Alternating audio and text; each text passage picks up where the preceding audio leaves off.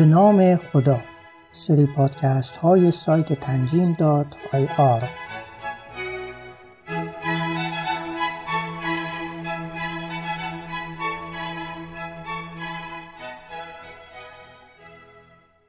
اینا یه سری پادکسته که بازخانی مقدمات کتاب کفایت و تعلیم به زبان ساده. اون مقداری که امروزه در احکام نجوم کاربرد داره.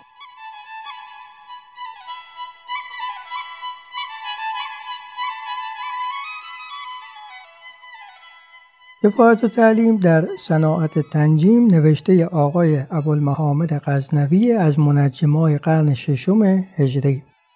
غزنوی گفته قرض کتاب شناختن هیئت و احکام است. لیکن از هیئت آنچه مبتدی را به کار شود برای احکام و جز آن و از احکام آنچه مبتدی را و منتهی را کفایت باشد. میگه کتاب مقدمات هیئت رو بیان می‌کنه. اونقدر که برای مبحث احکام لازم باشه و احکام رو طوری بیان می‌کنه که آدم تازه کار یاد بگیره و استا بشه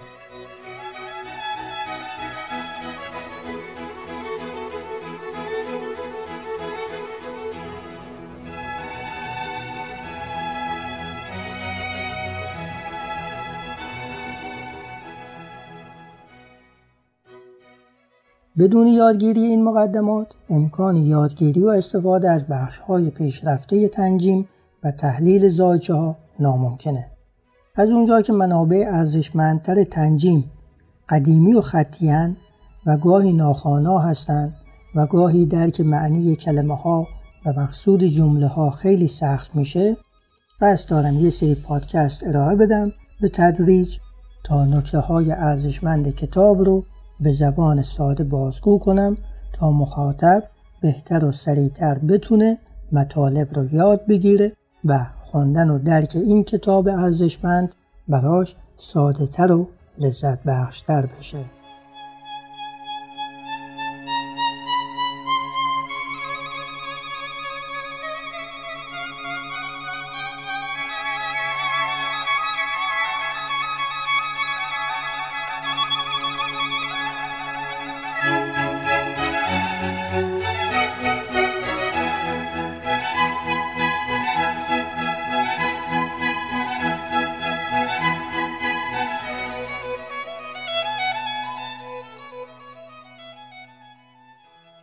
غزنوی میگه علم نجوم کل است و علم هیئت جزو است از وی و حد علم نجوم آن است که گویی علم نجوم شناختن احوال اجرام علوی است از روی کمیت حرکت و کیفیت تحریک ایشان اجسام سفلا را برای کون و فساد. میگه علم نجوم دو بخش داره. هیئت یه جزءشه و هیئت شناختن اجرام آسمانی از طریق بررسی حرکتشون یعنی از طریق رصد طلوع و غروبشون.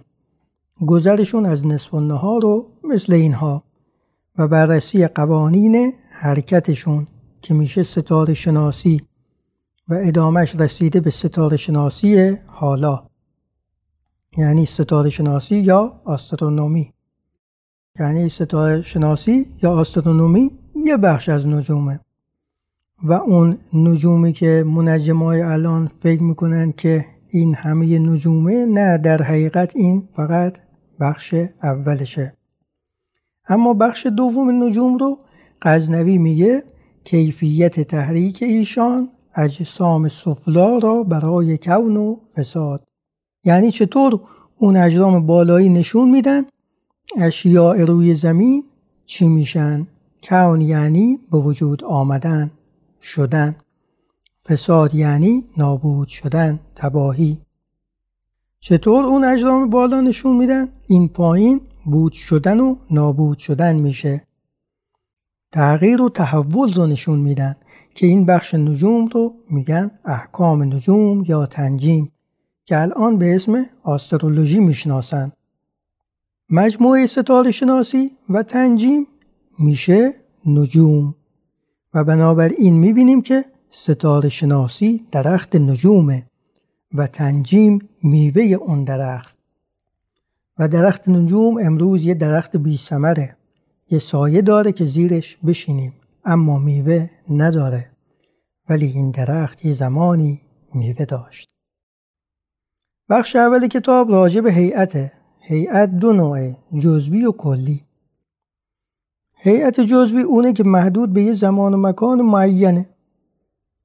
مثل اذان ظهر به افق تهران مال تهرانه تو مشهد ارزش نداره. میگه مدار او بر حساب زیج هاست و مدار زیج ها بر رسد ها. زیج چیه؟ زیج تقویم آسمونه. مثل تقویم زمین که میگه امروز چندمه. چند شنبه است. زیج میگه امروز اتارت و هفت درجه جوزاست. فردا زور ما می‌رسه به اول برج اقرب و مثل اینها.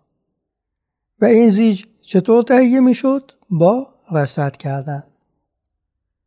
میگه کلی شناختن هیئتی است مطلق از زمان و مکان. یعنی هیئت کلی اون بخش هیئته که محدود به زمان خاص یا مکان معینی نیست. برای مثال هر سیاره توی فلکه مثلا ما همیشه تو فلک اوله.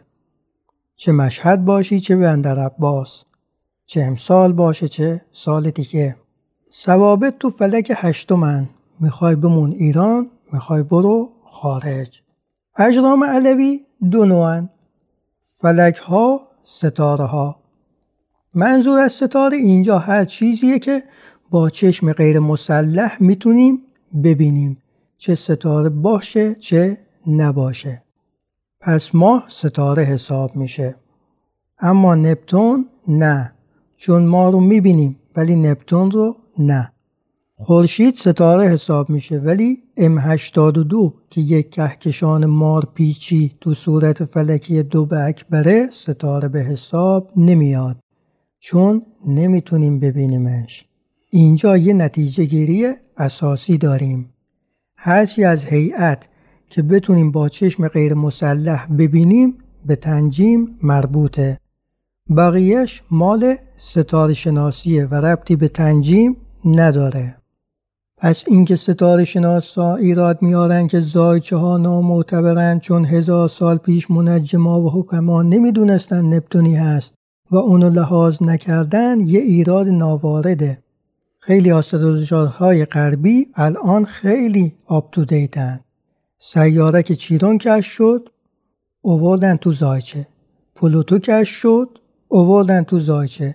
ستاره شناسا گفتن پلوتو سیاره است. اینا براش یه خونه تهیه کردن. برج اغرب حالا بعد یه قرن خود ستاره شناسا میگن نه ما اشتباه کردیم. پلوتو سیاره نیست یه سیاره که لابد حالا آسترولوژرها باید خونه پلوتو رو ازش پس بگیرن. یه اصل باستانی تنجیم داره که میگه پایین مثل بالاه بالا مشتری و زهره بودن تو تسلیس انتظار داریم پایین حوادث خوش رخ بده. بالا زحل و مریخ بودن تو مقابله انتظار داریم پایین حوادث بد رخ بده. بالا ستاره های باشن اونقدر کم نور که آدمای با دید عالی توی آسمون با دید خوب نتونن ببینن یعنی بالا هیچی نیست. پایین هم هیچی نمیشه. بالا نپتون باشه پایین هیچی نمیشه. بالا نپتون نباشه پایین هیچی نمیشه. چون نپتون رو ما با چشم غیر مسلح نمی‌تونیم ببینیم. حتی جایی که آسمونش برای رصد کردن خوب باشه. و وقتی نتونیم ببینیم پس اثری هم بر تنجیم نداره. پایان بخش اول.